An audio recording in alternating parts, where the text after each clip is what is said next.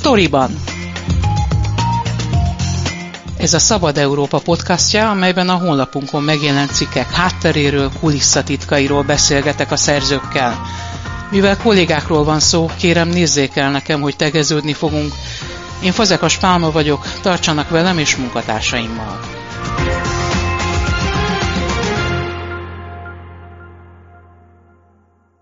Gerényi György a Sztoriban vendége egy olyan civil szervezet egyik alapítójával beszélgetett, amely immár az ötödik választást monitorozta Magyarországon. Arra kérlek, Gyuri, hogy először mondj pár szót erről a szervezetről, amelynek a jelentéséről írsz, és amelynek az egyik alapítójával, Barlai Melanival beszéltél. Kik ők, és milyen beszámolókból jutottak azokra a következtetésekre, amelyekről a jelentésükben írnak? Az Unhack Democracy egy civil szervezet, amelyik tizennyolcban alakult.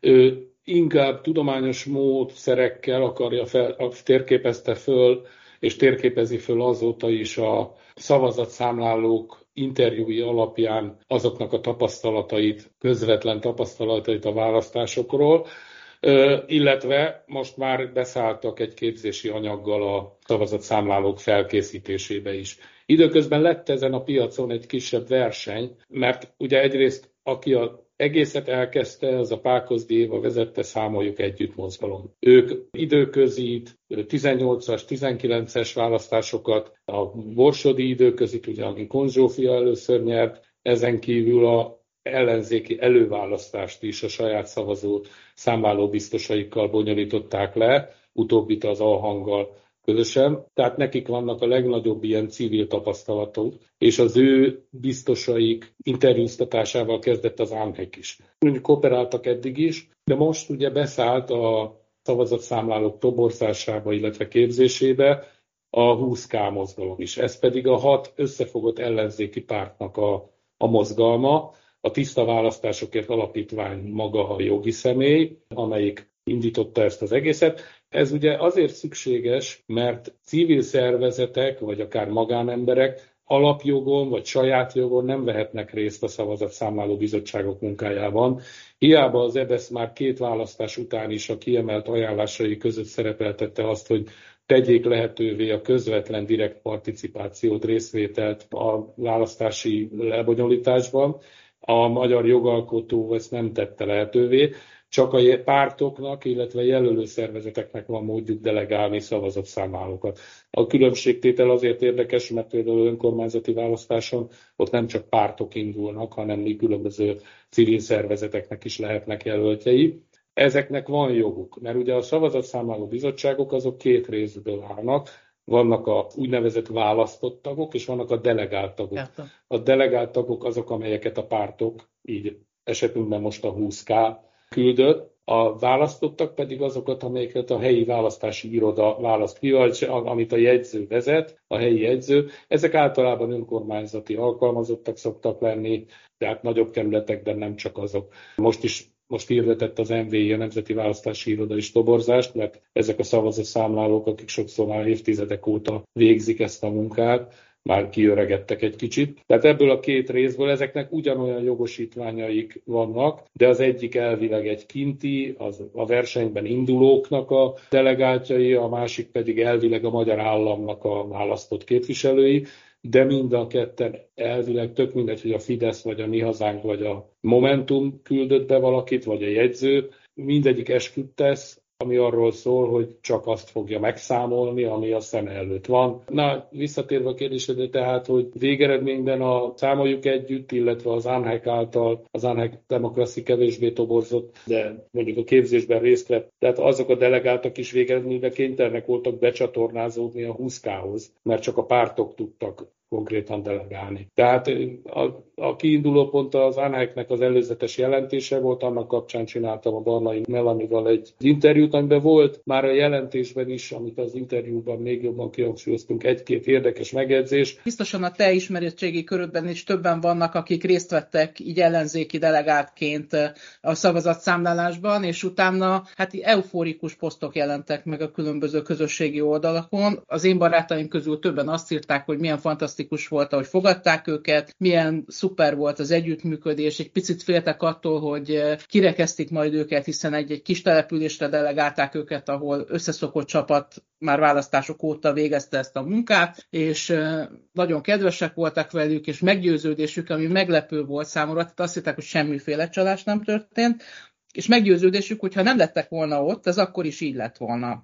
De hát uh-huh. ehhez képest azért az Unhacknek a jelentése, hát finoman szólva is árnyalja a képet, mert uh, ugye az egyik megdöbbentő megállapítás az, az volt számomra, hogy lehet ugyan, hogy az adminisztrációs hiba kevesebb volt, de például a, a családgyanús esetek száma, különösen ahol idősek voltak a célpontok, az, az még így van, az még, az még nőtt is, tehát hogy, hogy egyáltalán nincs arról szó, hogy tisztult, vagy jobb lett a kép, noha soha ennyi ellenzéki szavazatszámláló nem vett még részt a Igen. választási eredmények összesítésében. Hát voltak azért ilyen, meg olyan tapasztalatok is, nekem is sok ismerősöm volt. Az biztos, hogy végeredményben a nap végére a legtöbb helyről az jött vissza, hogy összekovácsolódtak, és a kölcsönös gyanakvások eltűntek.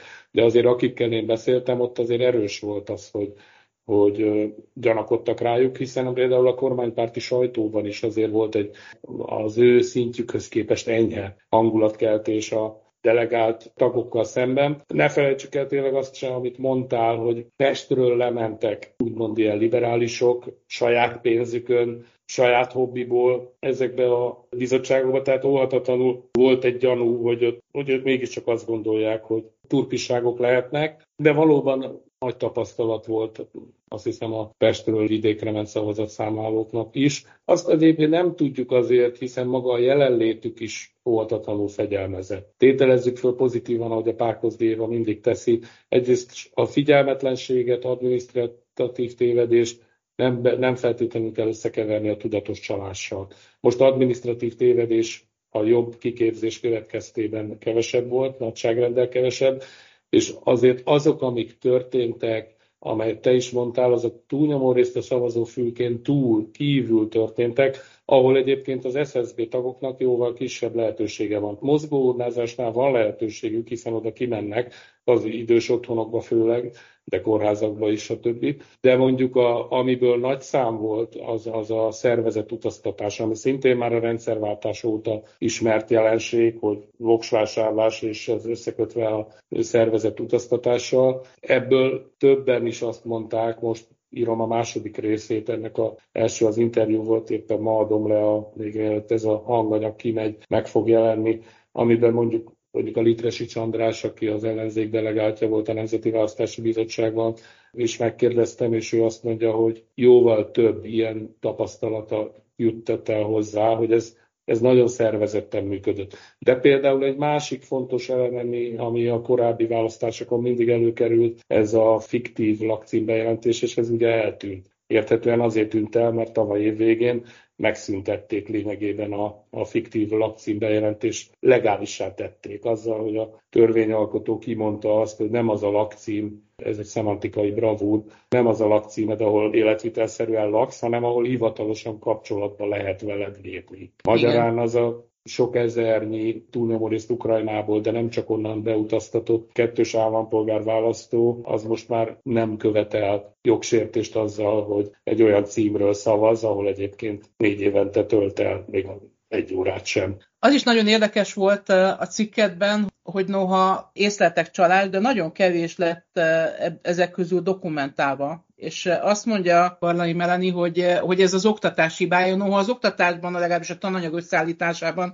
ők is részt vettek. Több tananyag volt. A legtöbben a, a húsz ká, amelyik a legnagyobb kampányt folytatta a toborzáshoz, és ők online regisztráltattak jelentkezőket, tehát a legtöbben náluk jelentkeztek, több mint tízezre. Nekik volt egy tananyaguk, az Unhacknek is volt egy tananyaga, és volt a Számoljuk Együttnek is egy rövidebb e-learning-szerű kisokosa. Sőt, a Nemzeti Választási Iroda is csinált egyet. Tehát valamelyiket elolvasták. A Melania azt kifogásolta, hogy a legtöbbek által fogyasztott húsz kás tananyag ugyan nagyon a csalásokra helyezte a hangsúlyt, de azt nem tette kellően plastikussá, erőssé, hogy mit csinálj, hogyha ilyet tapasztalsz. Amit kifogásolt, az az, hogy nem volt elég, hogy neked rögtön jegyzőkönyvet kell felvetetned.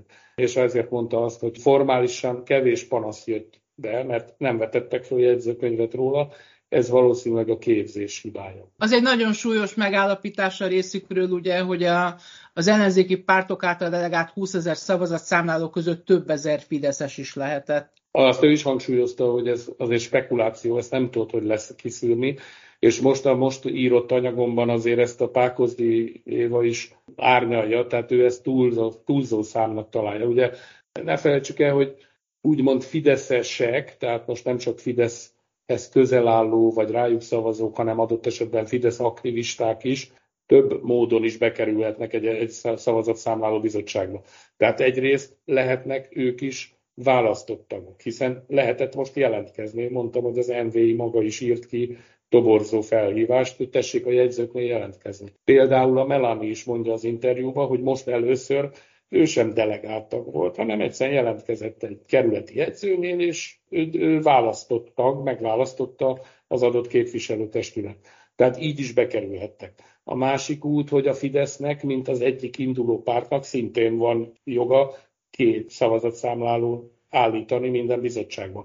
Korábban ezt meg is tette, jóval többet, mint az ellenzékiek. Tehát most így is bekerülhettek. A harmadik, amit szerintem a Melania hangsúlyozni akar, hogy ebbe a nagy ellenzéki toborzásba is sokan bekerültek, de valószínűleg ő is hangsúlyozta, hogy ez, túl, ez, ez csak spekuláció, ez a hétezres szám a húszezerből. A Pákozdi Éva ezt jóval-jóval kisebbre tette, és van még egy nagyon fontos különbség, hogy igazából nem indulhatunk ki abból, hogy aki fideszes, vagy aki em es zé pés, vagy aki momentumos aktivista, és jelentkezik szavazatszámláló, hiszen korábban is jelentkezhettek. Az azért megy oda, hogy csaljon. Ahogy az en vé i igazgató is hangsúlyozta a decemberi interjúmban, esküt tesznek. Esküt tesznek arra, hogy teljesen pártatlanul fognak eljárni, és ezt a jó hiszeműséget föltételezhetjük a fideszesek részéről is. Beszéljünk egy picit a pozitívumokról, amit azért a jelentés is említ, például azt, hogy a szavazatszámlálóknak az átlag életkora az csökkent, fiatalabbak is részt vettek már. Valamennyire sikerült ezek szerint beindítani azt az aktivitást a fiatalok körében, amit a korábbi választásoknál nem. Minek köszönhető ez? Hát ez a nagyon intenzív kampánynak köszönhető. Azért ne felejtsd el, hogy csak az Unhacknek például a Bödőcs, meg Csákányi Eszter szerepeltek a kampányfilmjében. A húsz kának is egy nagy kampánya volt, ráadásul a pártok is álltak mögötte. És hát igazából a konkrét választási ellenőrzésen túl talán a magyar társadalomfejlődés szempontjából nagyobb jelentősége van annak, hogy ezzel a közéletben való civil részvétel erősödik. Ez talán még fontosabb, mint ahogy nagyon fontos lenne, hogy az iskolákban jelenjen meg az állampolgárra nevelés, a demokráciára nevelés, mint ahogy nem jelenik meg. Pákozdi Éva, a Számoljuk Együtt mozgalom alapítója mondta, hogy ők igazából nem is elsősorban azért kezdték el tizenhét-tizennyolcban az ő mozgalmukat, hogy a választások tisztaságát ellenőrző civil részvételt erősítsék, hanem a női részvételnek, a közéleti részvételnek az erősítését. Ha belegondolunk, ez is mennyire fontos. Tehát hogy az a végeredményben harminc-harmincöt ezer ember jelentkezett, csak aztán végül a konkrét választás napjára sokan lemorzsolódtak, mert dolguk van, mert megbetegszik, mert nem érhetek. De ezt így nézve, ez, ők nem a pártoknak a segédcsapataivá váltak, hanem olyan állampolgárok tízezrei aktivizálódtak most, akik eddig csak a Facebookon puffogtak, vagy, vagy az ismeretségi körben, és most részt vállaltak a magyar demokrácia működtetésében. Azt hiszem, hogy ez a legnagyobb jelentősége ennek a civil szavazatszámláló toborzásnak.